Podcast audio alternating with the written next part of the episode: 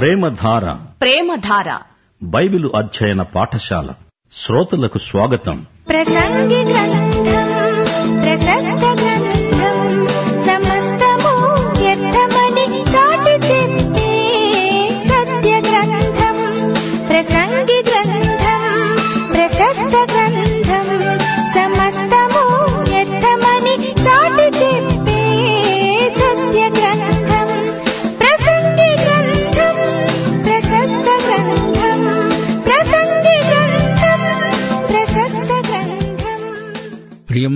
దేవుని బిడ్డలారా క్రీస్తునందు మీకందరికీ శుభం. మన పాఠం ప్రసంగి గ్రంథం నాలుగో అధ్యాయం సావధానంగా వినండి. ప్రసంగి గ్రంథం నాలుగో అధ్యాయం ఒకటి నుండి ఆరో వచనం వరకు సూర్యుని కింద జరిగే వివిధమైన అన్యాయ క్రియలను గురించి నేను యోచించాను.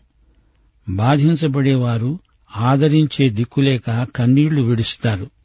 వారిని బాధపెట్టేవారు బలవంతులు గనుక ఆదరించేవాడెవడూ లేడు. కాబట్టి ఇంకా బతుకుతున్న వారికంటే ఇంతకు ముందు కాలము చేసిన వారే ధన్యులు అనుకున్నాను. ఇంకా పుట్టని వారు సూర్యుని కింద జరిగే అన్యాయపు పనులు చూచి ఉండని హేతువు చేత ఈ ఉభయుల కంటే వారే ధన్యులు అనుకున్నాను. కష్టమంతా నేర్పుతో కూడిన పనులన్నీ నరులకు రోషకారణములు అని నాకు కనపడింది. ఇది వ్యర్థముగా ఒకడు గాలిని పట్టుకోవడానికి చేసే ప్రయత్నములాగే ఉంది. బుద్ధిహీనుడు చేతులు ముడుచుకొని తన మాంసము భక్షిస్తాడు. శ్రమ గాలికైన యత్నములు రెండు చేతుల నిండా ఉండడము కంటే ఒక చేతి నిండా నెమ్మది కలిగి ఉండడము మేలు. ప్రియ సోదరి సోదరులారా వింటున్నారా? ప్రసంగి ఏమంటున్నాడు? సూర్యమండలం కింద అనేక రకాల దౌర్జన్య క్రియలు జరుగుతున్నాయి. వీటిని గురించి నేను తలపోశాను. దౌర్జన్యానికి గురి అయిన బాధితులు కన్నీరు కారుస్తున్నారు. వారిని ఆదరించే వారెవరూ లేరు. వారిపై దౌర్జన్యం చేసేవారు బలవంతులు బాధితులను ఆదరించేవారెవరూ లేరు. ఇప్పుడు బతికి ఉన్న వారికంటే ముందు చనిపోయిన వారే ధన్యులని భావించాను. వీరందరికంటే ఇంకా పుట్టని వారే ధన్యులు. సూర్యమండలం కింద జరిగే చెడుగును చూడని వారే ధన్యులు. ఈ ప్రయాసమంతా సఫలమైన ఈ పనులన్నీ మనుషుల మధ్య ఉన్న అసూయ ఫలితమే అని గ్రహించాను. ఇది కూడా వ్యర్థమే. గాలి కోసం శ్రమించినట్లే ఉంది. మూర్ఖులు చేతులు ముడుచుకొని కూర్చొని స్వమాంస భక్షకులవుతున్నారు. రెండు చేతుల నిండా కష్టం గాలి కోసం శ్రమించటం కంటే ఒక చేతి నిండా శాంతి ఉంటే అది ఎంతో మేలుగదా వింటున్నారా? ఇదంతా సొలమోను పరిశోధన. తృప్తి కోసం అనేక చోట్ల వెతుకుతున్నాడు. సొంత లాభం సొంత సుఖం సొంత కృషి వీటన్నిటినీ సొలమోను తరచి తరచి చూచాడు. అంతా నిష్ఫలం వ్యర్థమని తెలుసుకున్నాడు. సమాజంలో దురన్యాయాన్ని అరికట్టే వారెవరూ లేరు. బలవంతులు బలహీనులను అణగదొక్కుతూనే ఉన్నారు. నాటి నుండి నేటి వరకు పెద్ద చేప చిన్న చేపను మింగేయడం జరుగుతూనే ఉంది. ఏ ప్రభుత్వమైనా ఎవరు పరిపాలించినా బీదలకు న్యాయం పూర్తిగా జరగదు. బీదలను పరిపాలించేవారు ఐశ్వర్యవంతులవుతున్నారు.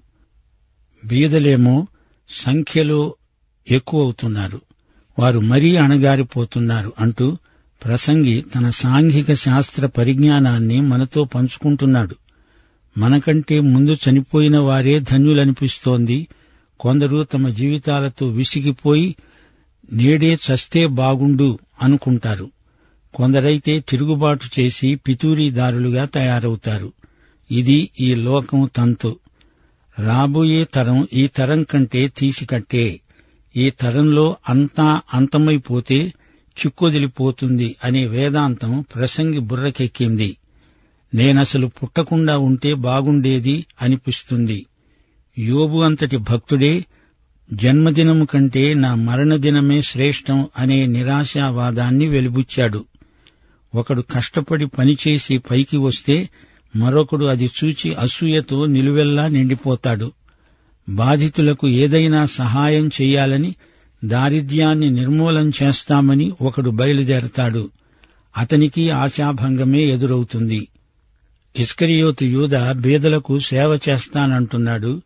క్రీస్తుతో నిమిత్తం లేకుండా ఈ బీదల సేవకు అంకితమైపోతాను అంటున్నాడు ఇస్కరియోతు యూద. దానికి ప్రభు ఏమన్నాడు? బీదవారు ఎల్లప్పుడూ మీతో ఉంటారు నేనుండను. అప్పుడు నీ బీదల సేవ వృధా వ్యర్థం. మూర్ఖుడు చేతులు ముడుచుకొని తనను తానే తినేసుకున్నంత వరకు వస్తాడు. తన కోసమే తాను పనిచేయనివాడు ఇతరుల కోసం ఏమి చేస్తాడు? ఏమి చేయగలడు? పని చేయకుండా ప్రతి ఒక్కడు తనకు ఊరికే రావాలి అనేది స్వవినాశన వేదాంతం. మరొకడు బయలుదేరాడు వాడంటాడు నా సొంత పని నేను చేసుకుంటాను నెమ్మది శాంతి లేకుండా రెండు చేతులతో పనిచేసే కంటే ఒక చేతి నిండా మంచి పని చేయడం మేలుగదా ప్రసంగి నాలుగో అధ్యాయం ఏడు నుండి పన్నెండో వచనం వరకు ప్రసంగి అంటున్నాడు నేను ఆలోచించగా వ్యర్థమైనది మరి ఒకటి సూర్యుని కింద నాకు కనపడింది. ఒంటరిగా ఉన్న ఒకడు కలడు అతనికి జతగాడు లేడు కుమారుడు లేడు సహోదరుడు లేడు. అయినా అతడు ఎడతెగక కష్టపడతాడు. అతని కన్ను ఐశ్వర్యము చేత తృప్తి నొందదు. సుఖమనేది నేనెరుగక ఎవరి నిమిత్తము కష్టపడుతున్నాను అనుకొనడు. ఇది వ్యర్థమైనదై బహుచింత కలిగిస్తుంది. ఇద్దరి కష్టము చేత ఉభయులకు మంచి ఫలము కలుగుతుంది గనుక ఒంటిగాడై ఉండడం కంటే ఇద్దరూ కూడి ఉండడం మేలు. వారు పడిపోయినా ఒకడు తన తోటివాణ్ణి లేవనెత్తుతాడు. అయితే ఒంటరిగాడు పడిపోయిన ఎడల వానికి ఆశాభంగమే కలుగుతుంది. వాణ్ణి లేవనెత్తే వాడెవడూ ఉండడు. ఇద్దరు కలిసి పండుకొన్న ఎడల వారికి వెట్ట కలుగుతుంది. ఒంటరిగానికి వెట్ట ఏలాగు కలుగుతుంది? ఒంటరి అయిన ఒకని మీద మరొకడు పడిన ఎడల ఇద్దరూ కూడి వానిని ఎదిరించగలరు. మూడు పేటల తాడు త్వరగా తెగిపోదు గదా. ప్రియ సోదరి సోదరులారా వింటున్నారా? సొలమోను ఆలోచనలు పలు విధాలుగా పరిగెత్తుతున్నాయి. సూర్యమండలం కింద మరో వ్యర్థమైన విషయం అతనికి గోచరించింది. అతడు ఒంటరిగాడు ఏకాకి. అతనికి ఎవ్వరూ జతగాడు లేడు కొడుకు లేడు సహోదరుడు లేడు. ఎడతెరిపి లేకుండా నిర్విరామంగా పనిచేస్తాడు. తన ధనాన్ని కంటితో చూచి అతడు తృప్తి చెందడు. సుఖమెరుగక ఎవరి కోసం ఇంత కష్టపడుతున్నాను అనుకోడు. ఇదంతా వ్యర్థం దుఃఖకరం. ఇద్దరిద్దరుగా మనుషులు ఎక్కువ పని చేయగలరు. ఒంటరిగా కాకుండా జంటలుగా జతగా పనిచేయాలి ఇద్దరు ఒకరికొకరు సహాయపడతారు. ఒంటరిగా ఉన్నవాడు పడితే లేవనెత్తడానికి ఎవరూ ఉండరు. ఒంటరిగా ఉన్నవాణ్ణి శత్రువు సులభంగా ఓడిస్తాడు. ఇద్దరి పరిష్వంగంలో వెచ్చదనం ఉంటుంది. ముప్పేటల తాడు త్వరగా తెగదు. వింటున్నారా? సూర్యమండలం క్రింద సొలమోనుకు కనపడుతున్నదంతా వ్యర్థమే అనిపిస్తోంది. ఎందుకు సొలమోను ఈ విధంగా నిరాశావాదంలోకి దిగిపోయాడు? దానికి కారణం ఒకటే. తప్పిపోయిన కుమారుడిలాగా తండ్రితో సంబంధం లేకుండా అంతా తానే నిర్వహించుకోగలను అనుకున్నాడు. తప్పిపోయిన కుమారుడికి బుద్ధి వచ్చింది. సొలమోను జీవితంలో అవసాన దశలో అచ్చం అలాగే జరిగింది. ప్రసంగి వేదాంతం కేవలం స్వార్థపూరితమైన నిరాశావాదం. అంతా ఉట్టిదే అంతా వ్యర్థమే అంటూ సంగీతం పాడుతున్నాడు. ఇలాంటి వారే చివరికి ఆత్మహత్యకు కూడా పూనుకుంటారు. ఇది పాత రోగం తిరగబెట్టింది. అంతా వృధా కాబట్టి చేతిలో ఉన్నది అనుభవిద్దాము ఆ తరువాత సంగతి మనకెందుకు? ఇలాంటి వేదాంత ధోరణి నేటి యువతలో కనిపిస్తున్నది. సొలమోను ఒక వ్యక్తిని ఊహించుకుంటున్నాడు. ఆ వ్యక్తికి నా అనేవారు ఎవరూ లేరు పిల్లలు లేరు తోబుట్టువులు లేరు. అయినా ఎవరికోసమో ఎందుకోసమో అతడు నానా హైరానా పడి కష్టించి ఎముకలు విరుచుకుని ఆస్తి సంపాదించి అప్పుడు గుర్తిస్తున్నాడు. ఇదంతా ఏం చెయ్యాలి? కాని మళ్ళీ కూడబెడుతూనే ఉంటాడు. అతని ఆత్మకు ధన కనక వస్తువాహనాలు ఎలాంటి తృప్తిని ఇవ్వలేవు. ప్రసంగి ప్రశ్నిస్తున్నాడు ఇదంతా ఏమిటి? ఎందుకోసం? అంతా వృధా ప్రయాస.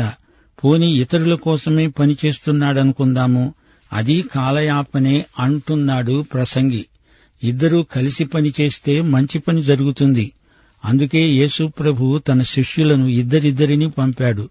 ఇద్దరూ ఒకరికొకరు సహాయపడాలి. అంతేకాని అసూయతో ఒకరితో ఒకరు పోటీ పడకూడదు. ఒకరికంటే ఇద్దరు కలిసి పనిచేయటం మేలు. అపుస్తలుడైన పౌలు కూడా ఫిలిప్పీ నుండి ఎరుషలేముకు డబ్బు తీసుకువెళ్తూ మరి ఒక వ్యక్తిని తనతో పాటు వెంటబెట్టుకు వెళ్ళాడు ఇద్దరూ కలిసి సహృదయంతో పనిచేయాలి ఎవరికీ చెప్పా చేయకుండా అహంభావంతో పనిచేస్తే నీ పనిలో ఎక్కువ తప్పులు దొర్లుతాయి. ఇద్దరూ నడిచి వెళ్తున్నారనుకోండి వారిలో ఒకడు కాలుజారి కిందపడ్డాడు. రెండోవాడు చూస్తూ ఊరుకుంటాడా? అతణ్ణి లేవనెత్తుతాడు కదా. ఒంటరిగా వెళ్తూ పడిపోతే అతణ్ణి ఎవరు లేవనెత్తాలి? మనుషులెవరూ అందుబాటులో ఉండకపోవచ్చు. అతడిని పరామర్శించే మంచి సమరయులెవరూ దొరక్కపోవచ్చు. ఇంకా అతని తిప్పలే తిప్పలు. ఇంతకు సొలమోను చెప్పదలుచుకున్నదేమిటి? నీకోసమే నీవు బతకాలి అనే వేదాంతం మానేయి నీవు ఒంటరిగా ఎవరి ప్రమేయం లేకుండా బతకగలను అని ఆత్మవంచన చేసుకోవద్దు. నీవు యువకుడివైనా వృద్ధుడివైనా ఎల్లప్పుడూ లేదా ఎప్పుడో ఒకప్పుడు మరొకరి సహాయం నీకు అవసరమవుతుంది. మరొకరు నీ ప్రక్కన నిలవబడితే నీకు ధైర్యం ఉత్సాహం కలుగుతుంది. అందుకే దేవుడు వివాహమనే వ్యవస్థను స్థాపించాడు. నరుడు ఒంటరిగా ఉండడం నరునికి మంచిది కాదు. అలాగే స్త్రీ ఒంటరిగా ఉండడం స్త్రీకి మంచిది కాదు. కొందరు పురుషద్వేషులు స్త్రీ ద్వేషులు వివాహాన్ని నిషేధించి ఆ తర్వాత నానా అగచాట్లు పడిన వారున్నారు. ఎవరో కొద్దిమంది వివాహాన్ని ప్రభువు కోసం మానుకుంటే అది వేరే సంగతి. శిఖరారోహణ చేసేవారు తమ సాహసయాత్రలో ఒంటరిగా వెళ్ళరు. అపాయం తటస్థించినప్పుడు ఒక వ్యక్తి తోడు ఉండాలి కదా. కొందరు పదవీ విరమణ చేసి ఇంట్లో కూర్చుండే పింఛనుదారులున్నారు ఒంటరిగా ఉన్నాడనుకోండి కాలు జారి పడతాడు. అప్పుడు ఇంట్లో ఎవ్వరూ ఉండరు. టెలిఫోన్ దాకా వెళ్ళడానికి కూడా చేతగాదు సాయంకాలం అందరూ ఇంటికి వచ్చేసరికి అతని కాలో చెయ్యో విరిగి ఉండవచ్చు ప్రాణం పోవచ్చు. అందుకే ప్రసంగి అంటున్నాడు ఎప్పుడూ ఒక మనిషి తోడు ఉండడం మంచిది. సాహసయాత్రల్లో హిమాలయ పర్వతాలు ఎక్కేవారు రాత్రిపూట కలిసి పడుకుంటారు. దానివల్ల వెచ్చదనం వస్తుంది. దావీదు మహారాజు బాగా వృద్ధుడైపోయినప్పుడు అతని ప్రక్కన అభిషగు అనే అమ్మాయిని పడుకోబెట్టారు. చిన్న పిల్లలు అమ్మను నాన్నను కలుసుకుని పడుకుంటారు. చలికాలంలో అది వారికి వెచ్చగా ఉంటుంది. ప్రసంగి అంటున్నాడు సాధారణంగా శత్రువులు నిన్ను ఒంటరిగా ఉన్నప్పుడు పట్టుకుని చంపేస్తారు. ఇద్దరుంటే సహవాసం ముగ్గురైతే గుంపు. అప్పుడప్పుడు గుంపుగా ఉండడం కూడా మంచిదే. ఈ రోజున ఎక్కడ చూచినా నడి రోడ్ల మీద కూడా పట్టపగలే దౌర్జన్యాలు హత్యలు జరుగుతున్నాయి. అందుచేత స్త్రీలు గాని పురుషులు గాని ప్రసంగి చెప్పినట్లు ఒంటరిగా ప్రయాణాలు చేయకూడదు. రోజులు మంచివి కావు అంటే మనుషులు అనేక మంది దౌర్జన్యపరులు అలజడిదారులు ఉన్నారు. గనుక జాగ్రత్త. ఈ రోజున న్యాయం నీతి అనేవి అర్థం లేని మాటలైపోతున్నాయి నాగరికులమని చెప్పుకుంటున్నారే కాని అతడు దేవుడు లేని పాపి స్వేచ్ఛ అంటున్నారే కాని అది పాపం చేయడానికి లైసెన్స్ అయిపోయింది. అశ్లీలాలు అసభ్యాలు కాలక్షేపపు హాస్యం కింద లెక్కగడుతున్నారు. స్వార్థపరుడికి ఈ లోకంలో తృప్తి అంటూ ఉండదు. అందుకే చాలామంది బోధకులు తమ భార్యలను వెంటబెట్టుకుని ప్రయాణిస్తారు. వృద్ధాప్యంలో భార్యాభర్తల సహవాసం మరీ సన్నిహితమవుతుంది. ప్రసంగి నాలుగో అధ్యాయం పదమూడో వచనం నుండి. మూఢత్వము చేత మాటలకు చెవియొగ్గలేని ముసలిరాజు కంటే బీదవాడైన జ్ఞానవంతుడైన చిన్నవాడే శ్రేష్ఠుడు. అట్టివాడు తన దేశమందు బీదవాడుగా పుట్టినా పట్టాభిషేకము నొందడానికి చెరసాలలో నుండి బయలువెడతాడు. సూర్యుని కింద సంచరించే సజీవులందరూ గతించిన రాజునకు బదులుగా రాజైన ఆ చిన్నవాని పక్షమున ఉంటారని నేను తెలుసుకున్నాను. అతని ఆధిపత్యము క్రింది జనులకు లెక్కే లేదు. అయినా తరువాత రాబోయేవారు వీనియందు ఇష్టపడరు. నిజముగా ఇది వ్యర్థమే. ఒకడు గాలికై ప్రయాసపడినట్లే. వింటున్నారా? ఈ మాటలు సొలమోను ఆత్మకథ. ఇతడు చిన్నప్పుడు చాలా బుద్ధిమంతుడు వివేకి. రాజుగా పరిపాలించిన తరువాత బొత్తిగా అవివేకి అయ్యాడు. రాజ్యాంగంలో ఏమి జరుగుతుందో గమనించండి. ఎంత వద్దనుకున్నా రాజకీయాల ప్రభావం మన వ్యక్తిగత జీవితాలపై పడుతుంది. అన్ని దేశాలలో జరుగుతున్నది ఒకటే. ఈ సంగతి ప్రసంగి ఎప్పుడో చెప్పాడు. పరిపాలకులు ధనవంతులవుతారు. ప్రజలు రాను రాను బీదవారవుతారు. అందుకే జాగ్రత్తగా ఉండాలి. ప్రజాజీవితంలో మోసం లంచగొండితనం మొదలైన వాటిని ఎదిరించాలి. ముఖ్యంగా దేశంలోని వృద్ధులను బాధపెట్టకూడదు వారు తమ జీవితంలో చివరి దశలో హాయిగా నిశ్చింతగా బ్రతికేటట్లు చేయాలి.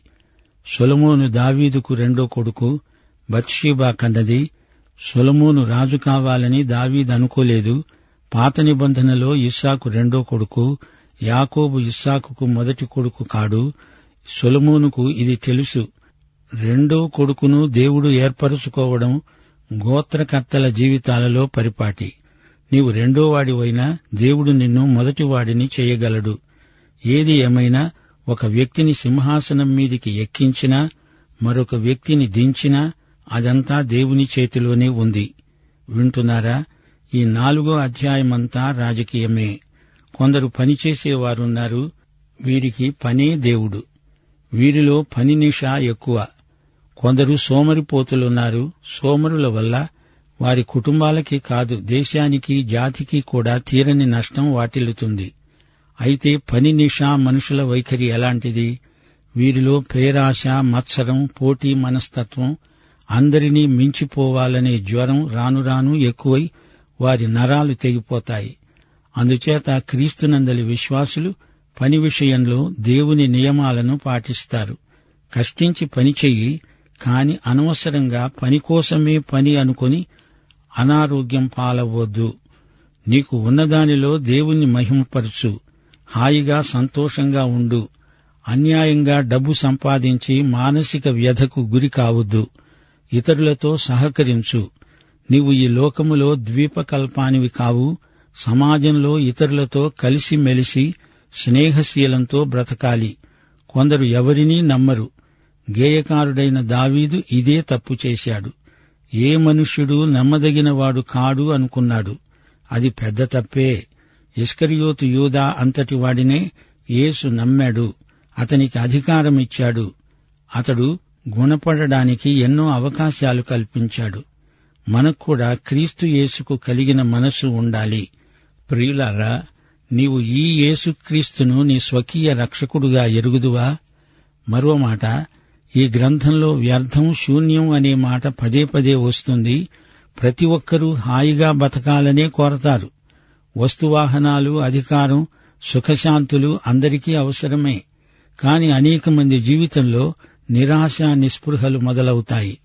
ఇది మానవ సహజ సమస్య.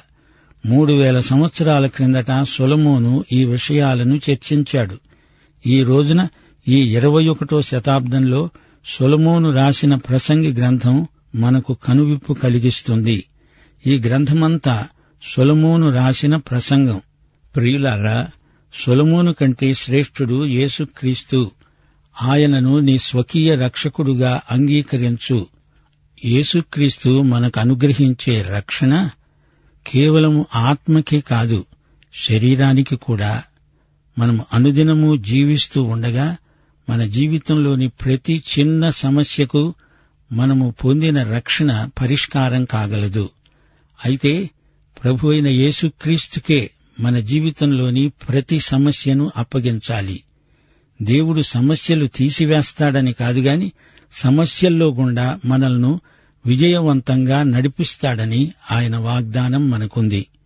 అందుచేత నీవు ఈ క్షణమందే నీ ప్రభు అయిన యేసుక్రీస్తు వద్దకు వచ్చి నీ చింత యావత్తు ఆయన మీద వెయ్యి ఆయన నిన్ను గురించే చింతిస్తున్నాడు. ప్రభు అయిన యేసుక్రీస్తు వారి కృప తండ్రి అయిన దేవుని ప్రేమ పరిశుద్ధాత్మ యొక్క అన్యోన్య సహవాసము మనకు సదాకాలము తోడై ఉండునుగాక. ఆమెన్.